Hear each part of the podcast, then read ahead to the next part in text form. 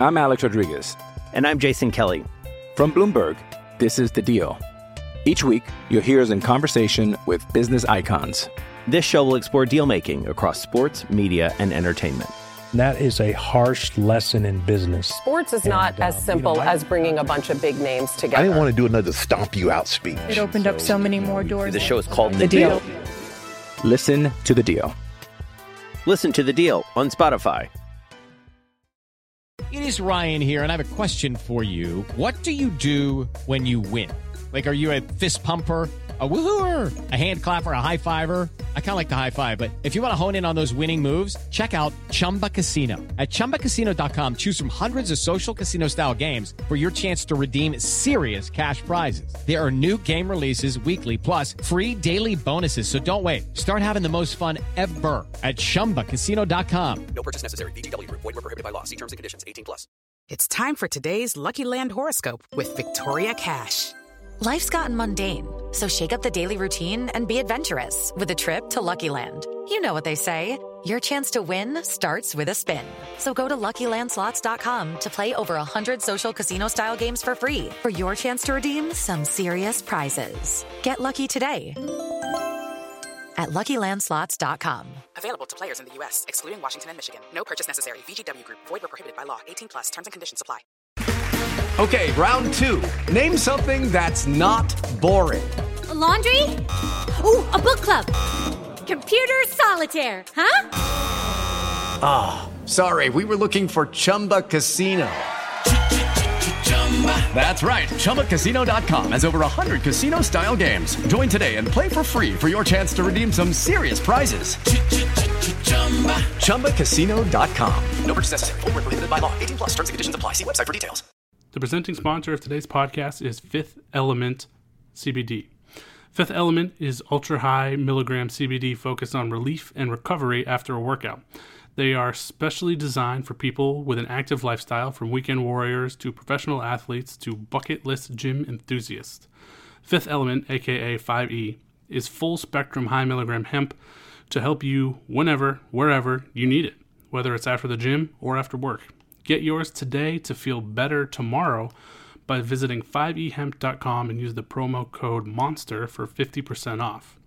Yes, you heard that right 50% off. Half off. That's 5ehemp.com and use the code MONSTER. Go to 5ehemp and get 50% off. That's the number 5, the letter E, hemp.com.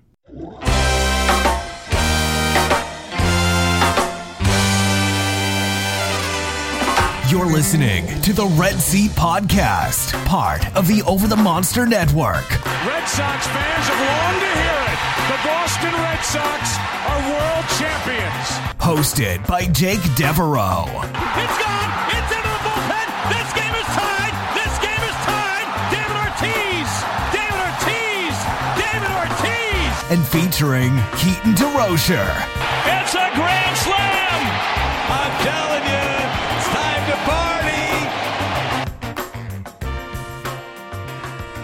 Welcome back to another episode of the Red Seat Podcast. This is episode 214, and I am your host, Jake Devereaux, and I am joined, as usual, by my co host, Keaton DeRocher of Over the Monster and the Dynasty Guru. Keaton, welcome back. How are you, my friend?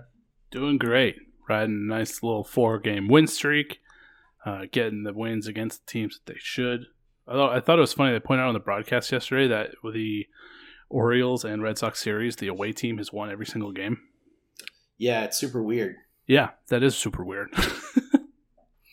The the Sox have been kind of crappy at home though. We we we kind of chatted about that last time we were on the podcast and uh you know, hopefully they can figure that out. It seems like this team is good enough that they should be able to figure out what the hell's going on at home, but it's been a it's been a thing since like 2019. yeah. I mean, 2020, they were bad everywhere. So I feel like we can write that one off. But yeah, going back to 2019 when there were like fans in the stands and stuff too, then a little concerning. Yeah, yeah, definitely weird. Um, all right, so let's uh, let's talk about what we're going to be discussing on today's show. We're going to be doing a little bit of a news and notes section at the beginning, getting you caught up on what the Red Sox have done over the last week, uh, getting you caught up on what's going on with the bottom three guys in the lineup, a couple injuries, and then the meat of the show is going to be Xander Bogaerts. Um, the man is probably deserving of uh, his own show every single week. Uh, he is my favorite player, uh, and he's he's quickly rising up the ranks of maybe my favorite player uh, in in the history of, of the Red Sox. He, there's a two guys ahead of him right now, but he's. Can I take a guess? Oh yeah, you you should know these guys. Pedro and Ortiz. Yeah, yeah. yeah. So he's ahead of Petey for you now. He's ahead of PD for me. Um, Ooh, okay. Yeah, I, I I love me some Xander. Uh, so this this whole episode is going to be really us appreciating Xander, talking about where he ranks in terms of shortstops in the game. We're going to be looking at his 2021 stats. We're going to be looking at his last three years from 2019 to 2021. We're going to be talking about his contract a little bit, and then Keaton and I are going to rank our top five shortstops in the game, starting with number five, working our way up to number one. I have a shocking omission from my top five, which Keaton is definitely going to let me hear it for. Um, so stick around for that. And Keaton's probably right, but you know what? Uh, we'll have some fun with it. Um, and uh, this is for real life. This is not fantasy baseball. This takes into account things like defense, staying on the field, how good the bat is, leadership skills, all that crap. Basically, who would our shortstops be if we were starting a baseball team now? That's how we thought of this exercise. So it's going to be a lot of fun. We hope you enjoy it. And uh, yeah, let's get right into it. Um, so the, the, the Sox kind of scared me um, this past week after dropping three out of four to last place Texas. Uh, and then looking like they might drop the series to Detroit. On Thursday, they had this super dicey 12 to 9 victory. Um, that sneaky feels like one of the most important wins of the season now. Come from behind victory. Um, winning that one propelled them to this Baltimore series, and now all of a sudden they have uh, locked in 20 wins faster than anyone else. They're at 22 wins now. They have the best record in baseball. Um, yeah, life is good in Red Sox Nation right now. How how shook were you at the prospect of potentially dropping three of four from Texas and then two of three from Detroit? I mean, even though they won the series against Detroit, I didn't feel good about it. No. Detroit is by far the worst team in the league. Um, it, I think it says something about this version of the Red Sox, though, that 16 of their 22 wins have been come from behind wins. Um, they have Yeah. been losing in 16 games and then found a way to win those, which is incredibly impressive. Um, so I, I mean, it. I think both of their wins in Detroit were also comebacks. That was a real ugly series. Um, it was a horrendous series. Defensively, pitching wise, it was just awful.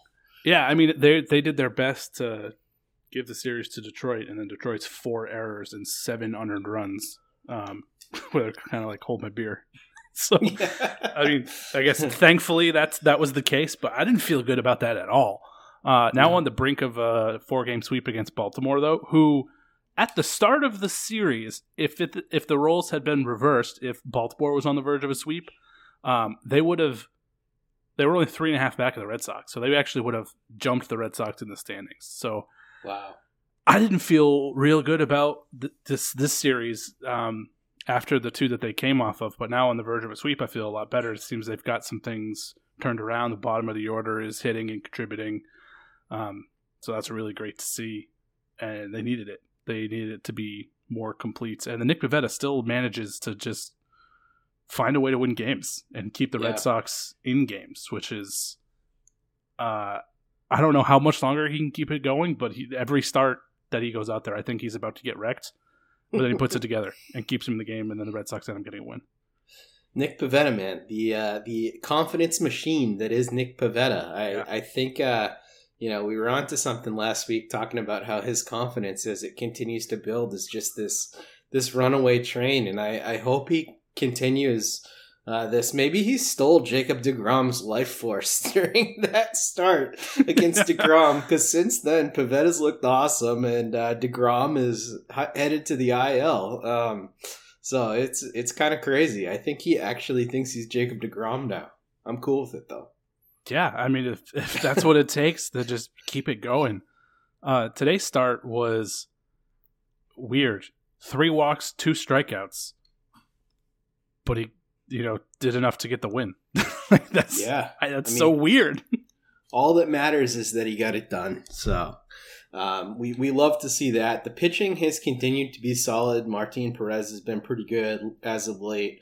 Uh, Eovaldi had his worst start against Detroit. That was def- definitely a pretty bad one.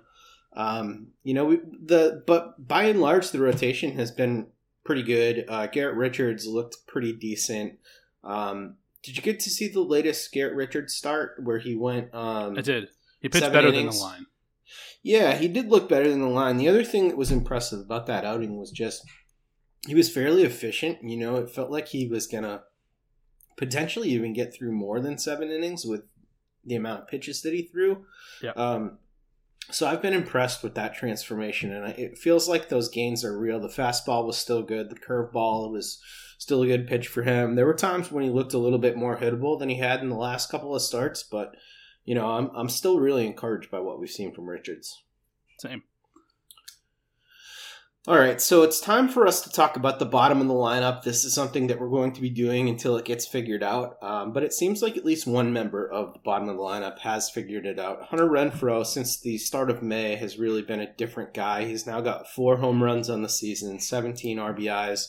Uh, and since the beginning of May, not including today's game, he is hitting 323 uh, 323, so he has zero walks in that time, uh, eh, with a 548 slugging percentage. Um, but the important thing is he's got 10 hits, not even including uh, the hits that he had today uh, during this game. He has been a completely different guy. It's awesome. Yeah. This is, I mean, I wasn't expecting 323 from him, but like, I thought if he could be somewhere around 270, 275, which is you know maybe 20 25 points higher than his normal line um, and using the green monster and um, that short right field as well to his advantage then he could be a really productive hitter for this team. And it seems like he might be kind of rounding into that.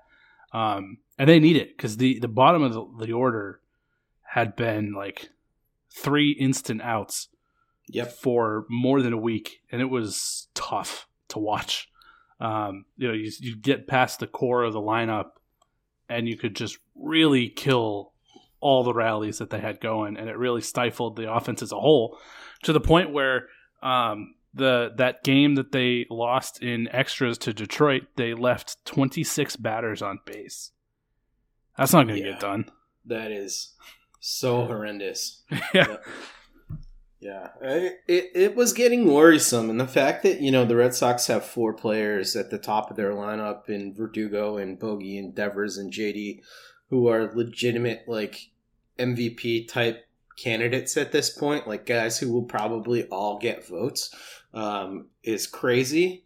But you just can't rely on that for 162 games. You know, you can you can to some degree um, because usually at least one of those four guys is going to show up and usually more than one of those guys but like you do need those days where the bottom of your lineup gets it done and thankfully we've gotten some great performances this year from christian vázquez um, you know even games when kike hernandez has turned it on arroyo but it's really nice to see uh, hunter renfroe contributing to that mix now um, but on the flip side, Keaton, Franchy Cordero, um, he had the one good game against Detroit in that aforementioned crazy win.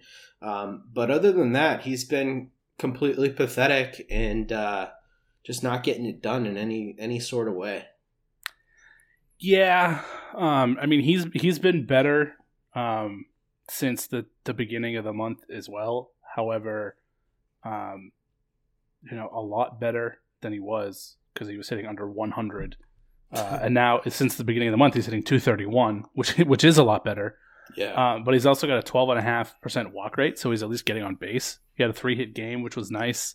Mm-hmm. Um, so there's progress here that he needs to build on and kind of become. And it'd be nice if he had a little stretch like Renfroe here. Um, maybe put one over the fence. That would feel good uh, and just be able to help the bottom of the order contribute. But he's it's getting tough to to run him out there, even with this little uptick in productivity. It's tough to run him out there uh, and, and just give away at bats. Yeah, especially when Jarren Duran is like six for ten over his last uh, couple of games. So yeah, uh, he he hit a dinger the other day too. That outfielder didn't even move. Like instant bomb. Yeah, as he continues to to heat up, it's going to be tough if if Franchy continues to do this. So hopefully we'll get something out of Franchy. I think we were all figuring on Franchy being like basically Hunter Renfroe, um, and the fact that he's been a zero in the power department is probably the most surprising thing for me about this season just because of the size and the physicality. You look at Franchy and you're like this dude's job is just to go out and murder baseballs.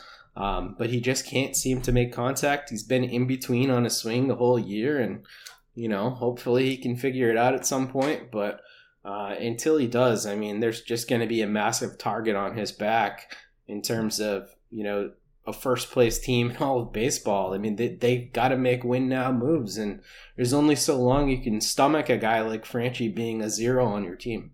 Yeah, exactly. Interestingly enough, so I know you and I have bet. You mentioned Christian Vázquez um, and his mm-hmm. ebbs and flows, and overall, really good season. Um, you have been, you and I have both been looking at the Fangraphs page here for a bit and talking about Xander Bogaerts and stuff. Uh, so you may have already seen this, but did you know that Christian Vázquez is leading the Red Sox in steals? I didn't. Uh, I know that he had those two steals at the beginning of the year that were kind of like sneaky, but how many does he have now? Four. Wow. Leading the That's team. Impressive. Verdugo has three, and then Bogaerts, Devers, and Marwin Gonzalez have two. He's a really smart base runner. He's he just is, like a yeah. super smart baseball player uh, in general. You know, that development story of Christian Vázquez from what he was when he came up through the Red Sox system, which was pretty much a, a good defensive player, but an offensive zero, to what he's become is just really, it's kind of inspirational how much he's grown as a player. Yeah, it has. I don't want to see him get traded. I know that was something that was talked about uh, last year, and apparently the Red Sox were even kind of shopping him and and getting some offers, but didn't have any offers that they liked enough. You know, at this point with the Red Sox turning things around, um, I would like to see the Red Sox not not only not shop Vázquez, but make him part of the the plans going forward for this team.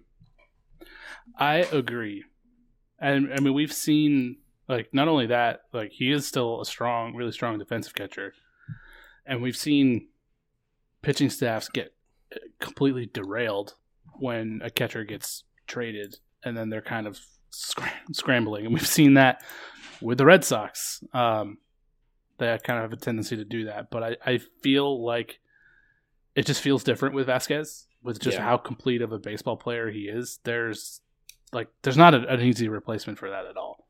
And I, I don't think there's one within within their current system.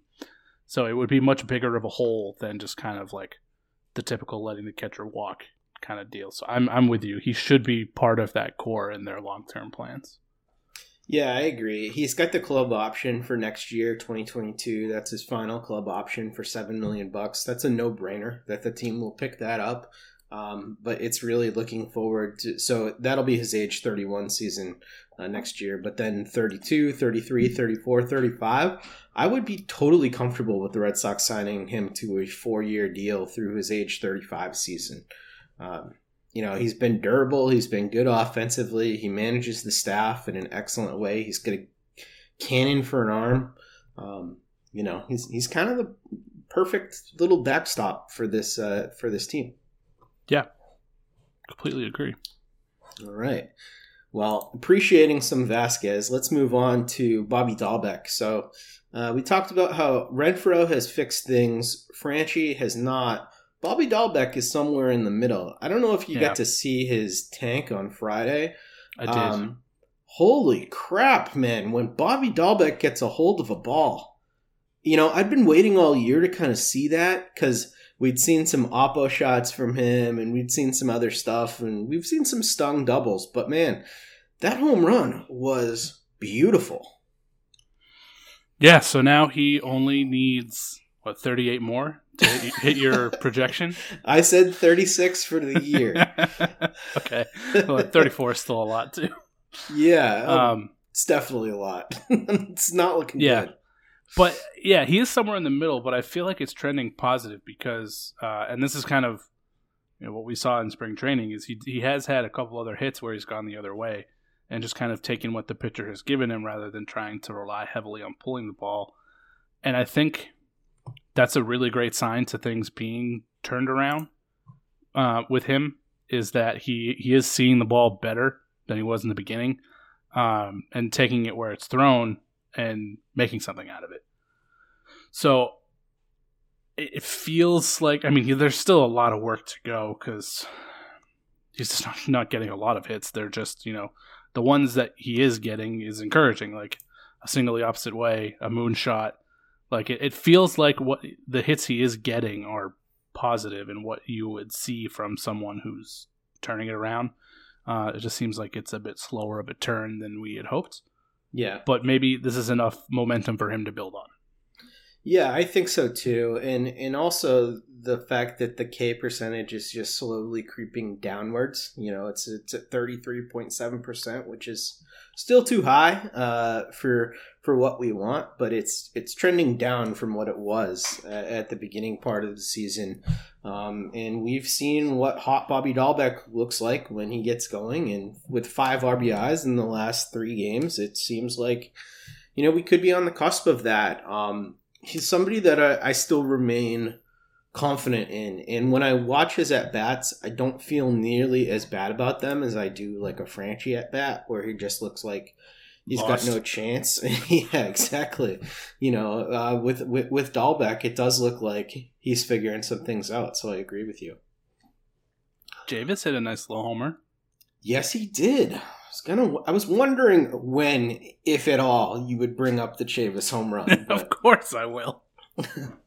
so yeah, I tweeted out that that was off of a fastball, and I think you did as well. But it turns out it was an 84 mile an hour changeup, as we were both corrected uh, online. But uh, you know what? I'll still take it at this point.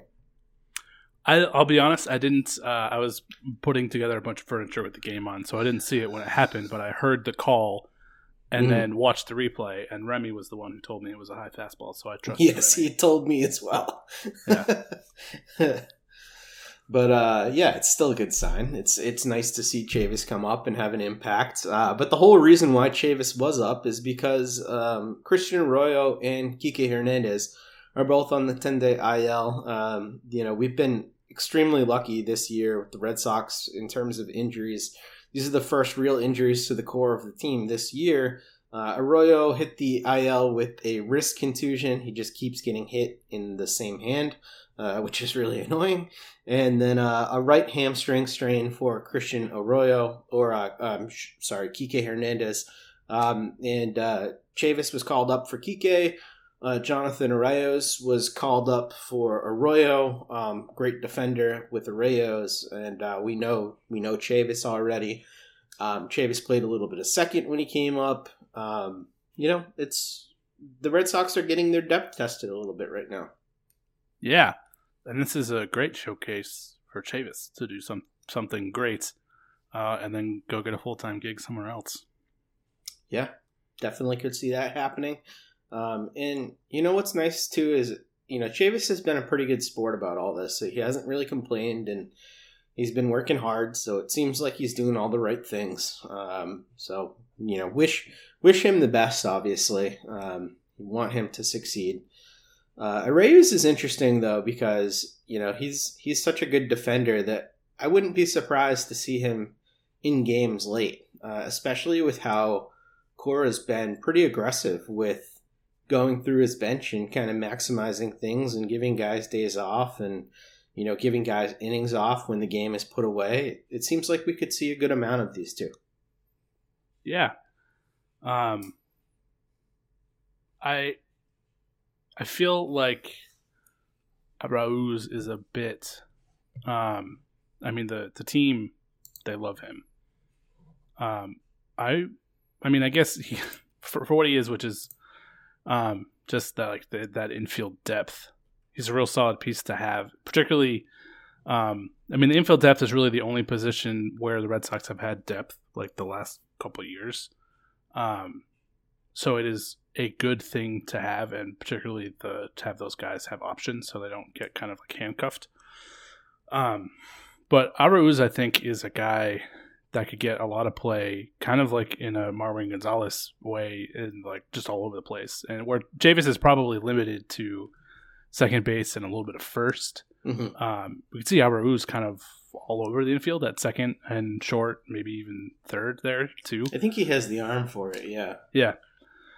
So that is incredibly helpful for the interchangeable lineup that Cora likes to work with and play with. So it's not only just having depth, but having guys that have that multiple position eligibility thing, and that's kind of what makes a guy like Arauz so handy and delightful to have to a manager. Um, you know, obviously, you wish you could get a little bit more at the plate, but I mean, kind of is what he is. So it's I don't think it's a necessarily a bad thing. And he's had strong runs, so I mean, he could, he could be one of those guys that helps turn the tide at the bottom of the order when he is in there. So I think Arauz is going to be a guy that, um, you know, while these guys are hurt, I'm going to keep my eye on. I'm Alex Rodriguez. And I'm Jason Kelly. From Bloomberg, this is The Deal. Each week, you'll hear us in conversation with business icons. This show will explore deal making across sports, media, and entertainment. That is a harsh lesson in business. Sports is not uh, as simple as bringing a bunch of big names together. I didn't want to do another stomp you out speech. It opened up so many more doors. The show is called The Deal. Listen to The Deal. Listen to The Deal on Spotify.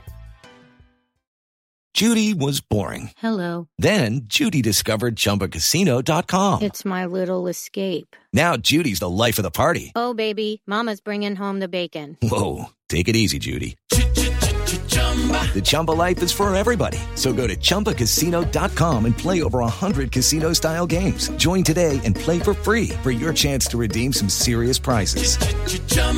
ChumbaCasino.com. No purchase necessary. Void where prohibited by law. 18 plus terms and conditions apply. See website for details. Yeah, I think those are all great points about those two. Um, speaking of depth, though, before we move on to the main meat of the show, um, it's worth noting Tanner Houck and Connor Seabold, who are, are probably the sixth and seventh men up in the rotation should anything occur. And both guys on the 40 man roster, both of these guys are shut down. Seabold's dealing with a little bit of an elbow issue. Doesn't seem too serious. Tanner Houck has a sore flexor muscle. So, you know, hopefully the rotation will be, um, you know, healthy enough through through this stretch right now. We don't get any injuries, you know, knock on wood here, cross our fingers, but it seems like they may have to turn to a guy like Whitlock or Andriese if anything happens at this point. Or they'd have to go off of the current 40 man, which I don't think they really want to do. No, I don't think that they do. I mean, they they to me they have room to play with on the 40 man. They're like there's some relievers that I don't care to see anymore that can go. like Bryce. Um, yeah, that's one of them. yeah. Uh, but they seem to not want to make that move. Yeah. So, and I mean, I'm, Bloom's a smart guy. I'm sure he knows what he's doing. so, um, yeah. Yep, absolutely. All right, so let's get to the meat of the episode, Keaton. Uh, it is time for me and you to profess our love to Xander Bogaerts, the greatest player since the history of great players. All right, maybe I'm overestimating things. Uh, very, very great player on the Red Sox. Xander Bogaerts, my favorite player. Uh, is he your favorite player too? No, it's, it's Mookie. Oh, oh, God. he's not on the Red Sox, Keaton. I know. I'm well aware, and I still love him. Okay. Well, um, anyhow, uh, Xander Bogaerts is 28 years old. He's a right-handed bat. He's in the midst of his prime, and uh, he has some pretty impressive ranks right now. Keaton, why don't you tell us where Xander Bogaerts ranks in terms of 2021 stats at shortstop? Yeah. Um, short answer would just be first. um, I, we pulled what did I pull here? One, two, three, four, five, six, seven, eight, nine, ten stats, and he is first in seven of them. So he is tied for first in home runs. He's third in runs, third in RBIs, second in ISO, and then first in average OBP slugging, OPS, WRC plus, and WAR. That's a lot of good stuff to be number one at here in this this game of baseball. That's just a lot of lot of skill. Yeah, yeah, that's uh, that seems pretty good. Um, you know, the the 176 WRC plus is pretty darn good. High, uh, yeah, that's amazing. Uh, he he's definitely on his way to having the best season of his career. But in case you're thinking, oh, it's only been 32 games or 33 games or whatever in short sample, uh, I pulled his numbers uh, against other shortstops. Uh, in the game all the way back to 2019 so the last three seasons which you know obviously aren't three complete seasons because 2020 was shortened and we have you know only played a month and change of 2021 but here's how he ranks uh, in terms of a few different categories here. He's first in fangraphs war at 10.4 he's first in wrc plus at 143 second in batting average to tim anderson at 314 first in obp 382 first in slugging percentage at 550 first in home runs at 51 third in runs at 167. He's one behind Marcus Semien, who's the second baseman now, and six behind Trevor Story. He's first in RBIs.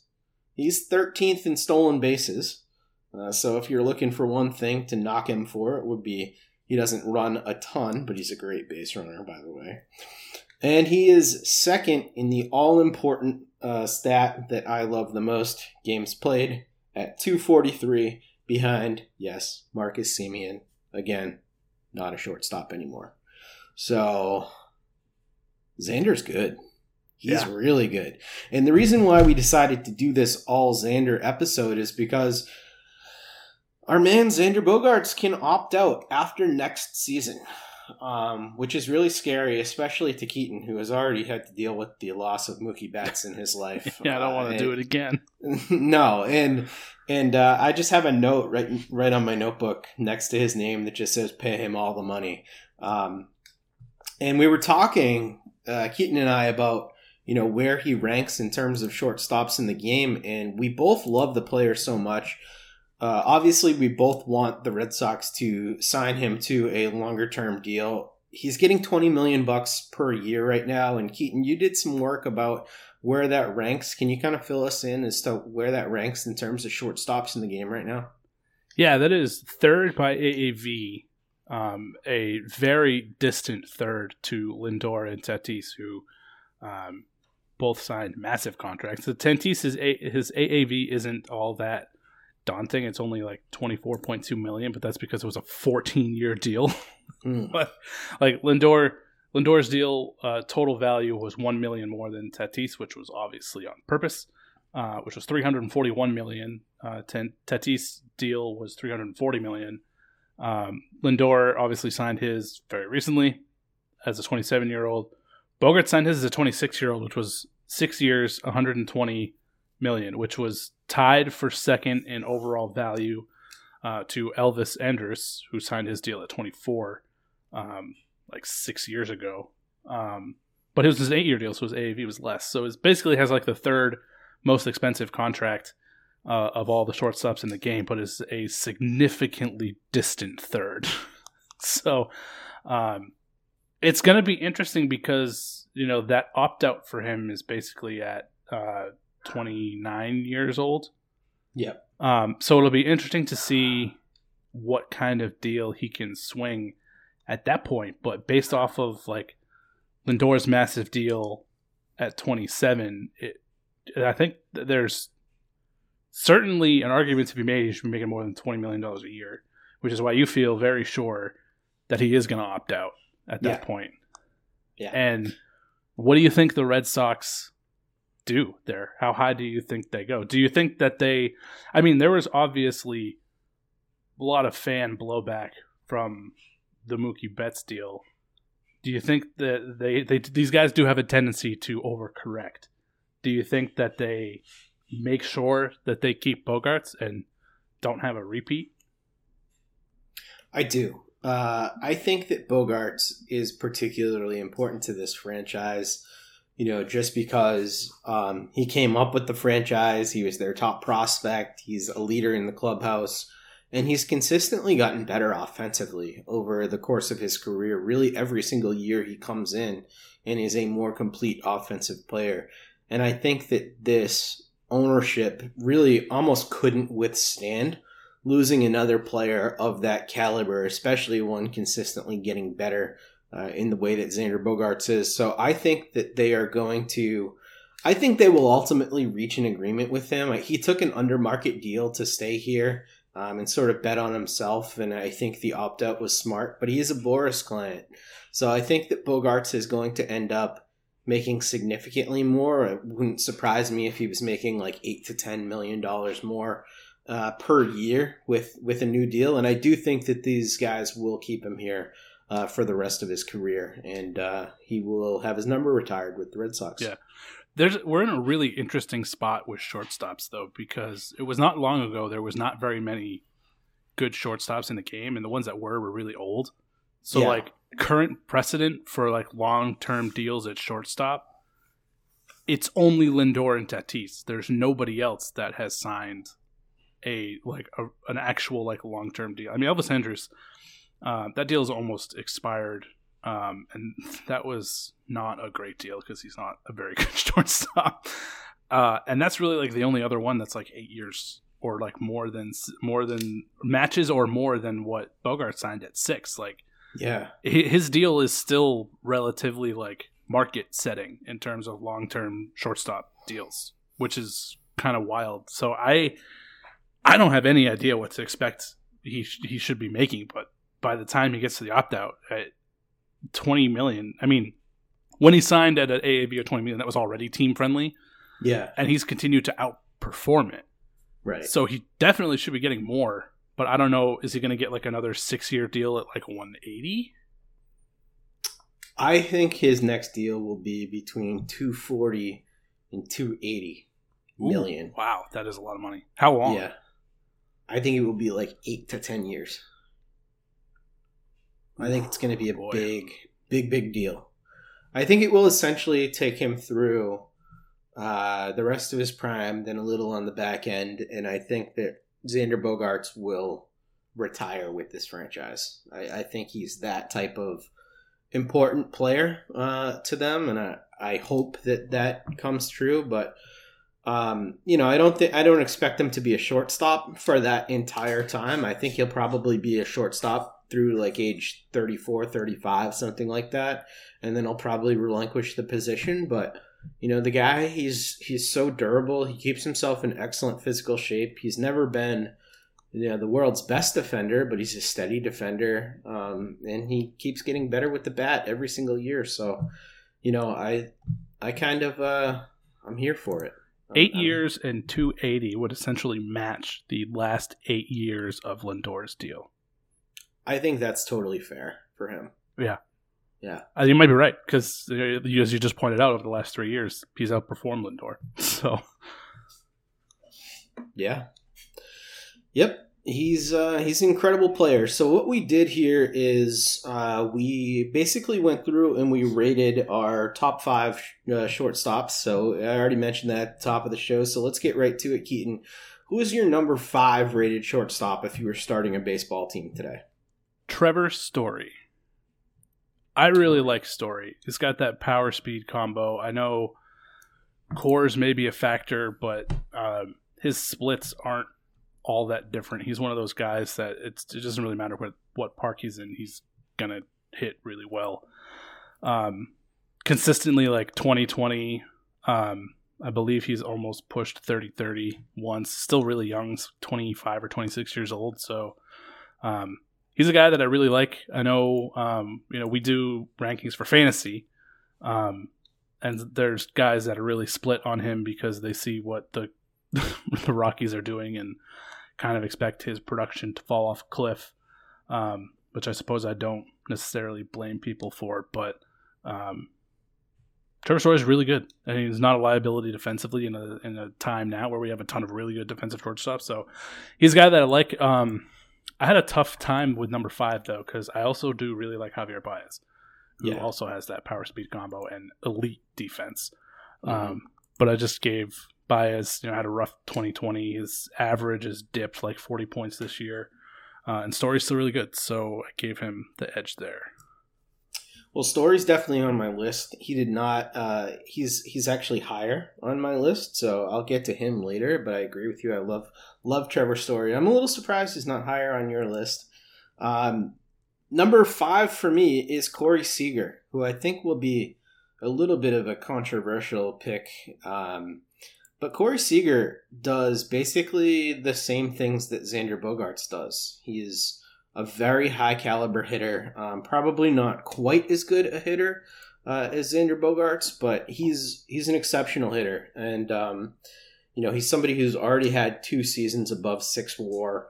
Granted, those came when he was 22 and 23, and he hasn't quite matched anything up to that level since then. The defense has definitely gotten a little bit worse as he's gotten older, um, but he's still a tremendous hitter, and I think that um, you know he's he's a special player. Uh, he's had the a little bit more in the way of injuries in 2018. He dealt with some back injuries, um, which which shortened up his season. But other than that, he's been a relatively healthy player uh, for the other seasons. So, uh, big fan of Corey Seager. Yeah, I'd like to see him um, walk more. So I, I, didn't have him in my top five, um, and it was mainly because like his two best seasons were four and five years ago, um, and he's had the health issues. His strikeout rate is pretty good, but doesn't walk a ton, doesn't get a lot of steals. Um, and like you said, it's kind of been declining a bit defensively, but he's, still really strong shortstop. His um his career walk and strikeout rate is nine point two percent 18.8. Xander Bogaerts is 8.2%, 18.1% strikeout rate. So they're actually extremely similar. Bogaerts is a career 291 hitter. Seager is a career 293 hitter. He's a career 262 on base guy. Bogaerts is a career 352 on base guy. That is pretty similar. Yeah, and but the slugging percentage is where it's separated. Corey Seager's a career and the home runs four, never had a, a 30 home season. Yeah, 497 slug. Uh, Bogaerts is a career 459, but you know Bogaerts over the last four years has been a 500 plus slugging player. So yeah, that is interesting. A lot more games played too. Bogaerts is already at a thousand career games played, uh, and Corey Seager is at 573. So boy needs to play some games. Sure does. All right, who's your number four? Number four, I went Trea Turner. Um, okay, nice. Yeah, uh, really coming into his own as a hitter over the past couple years. Hit 335 last year. Is at 293 with seven homers, seven steals. Um, he's just, just really fun to watch. Really, really fun to have on the field. Um, the the power is what, like you said, two seasons of 19 homers probably would have had uh, you know, he had 12 last year in only um, 60 games, so that really kind of would have been like his power breakout season last year, and you know, maybe put him in the the MVP race. But has a chance to do that this year. I mean, already has seven home runs through 29 games. Has a chance to maybe go like 30-30 while hitting 300. Pretty crazy, pretty crazy. Yeah. And he again is not someone that's going to kill you defensively. Plays pretty average. Um, to defense at shortstop. So you know, his offense will carry him, but he's not going to hurt you in the field, and he can competently play the position very well. So, um, and he's also again relatively young, you know, only 28 this year.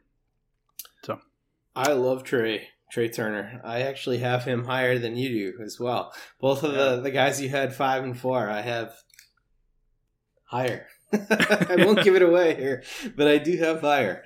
Um, so I'm I'm lockstep with you in loving Trea Turner. Um, for my number four guy, this is going to surprise a lot of people. Uh, I went Fernando Tatis Jr. And I think a lot of people are expecting me to have him higher, but the reason why is just simply the games played. Um, he had the unbelievable season last year. Um, and really, you know, you could say his last two years at age 20 and 21, he's come onto the scene and been really, on a game by game basis, one of the greatest players in the game. Um, but the problem is that he just, he's injury prone. Um, and we've, we've kind of seen that. He's dealt with some shoulder things and, um, the power speed combo and the bat speed and everything like that is just insane. He's great for the game.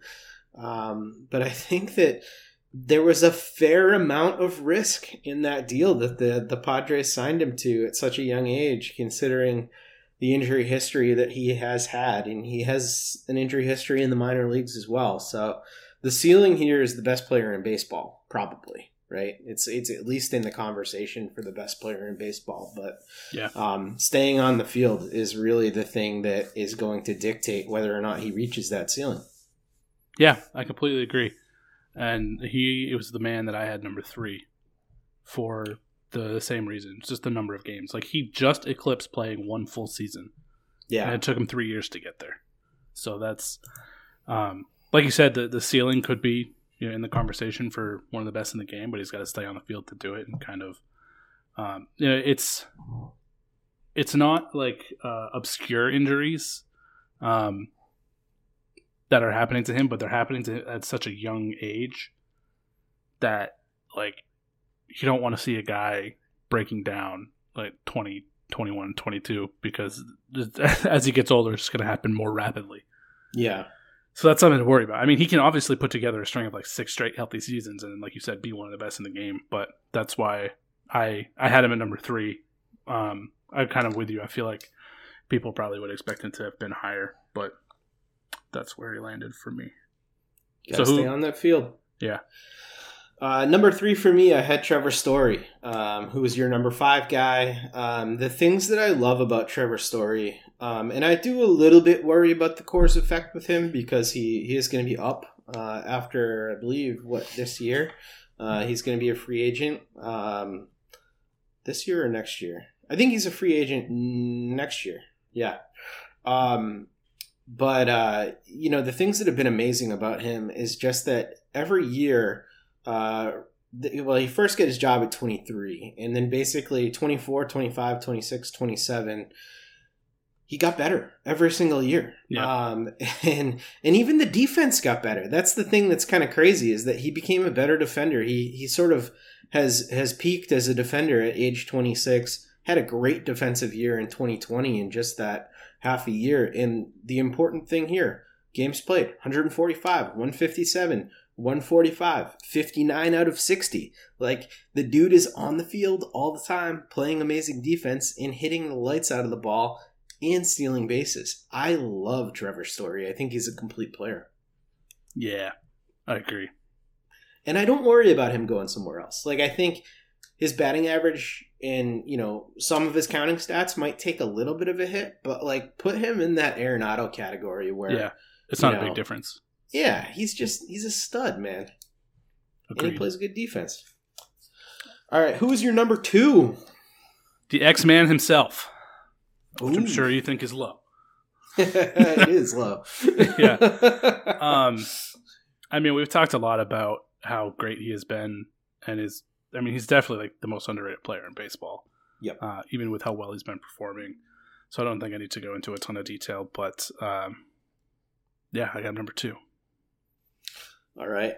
Uh, respectable there. Can't can't fault you too much. Uh, I went with my boy Trea Turner at number two overall. Um, you know, Trea at his age, twenty seven, stolen base threat, and the fact that he has evolved as a hitter. Um, what we've seen from him in terms of the last few years 25 years old, 271, 26 years old, 298. These are his batting averages. Last year, 335. This year, he's batting 293 he's just gotten better and the power thing is kind of weird and crazy but he's becoming more of a power threat as he gets older and stronger. Um, he's just killing it man. So i'm a huge trea turner fan. I love the defense. I love the hit tool. I love the stolen base potential. He was a true 70 runner coming out of uh, you know the minor leagues. So he's a stud. I, I can't believe the padres traded him.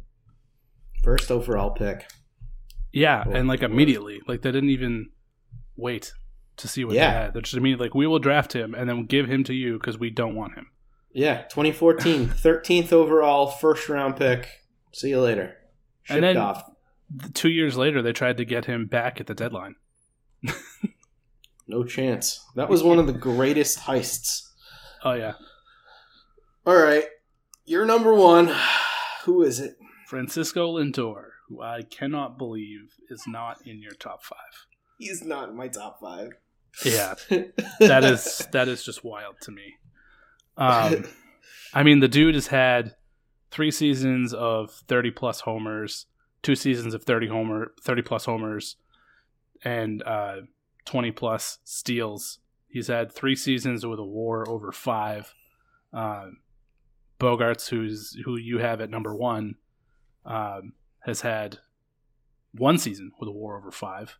Yep. I know that Bogaerts has had some really outstanding WRC pluses, particularly like recently over the past like three years, Mhm. uh, three years, four years. Um, but Lindor, to me, has has matched.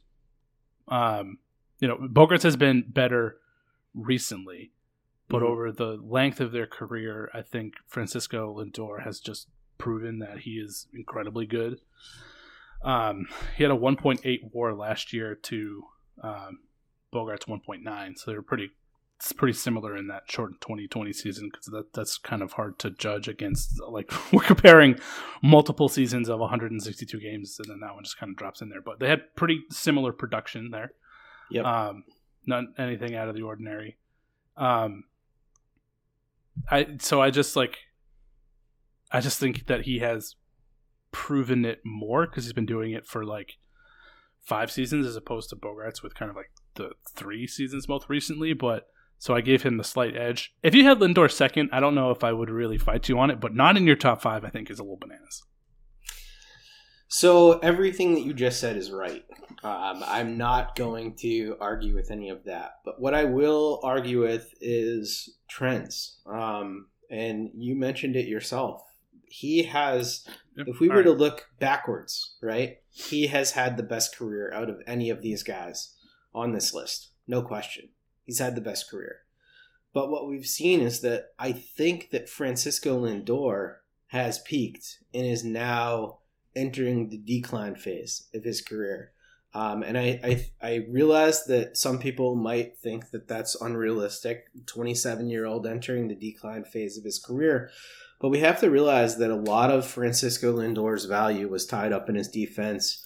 We haven't seen quite the same level of prolific uh, defensive metrics in the regards uh, to that. I mean, at age 21, he had a four war season. Age 22, 5.5. Age 23, 5.7. Age 24, 7.7.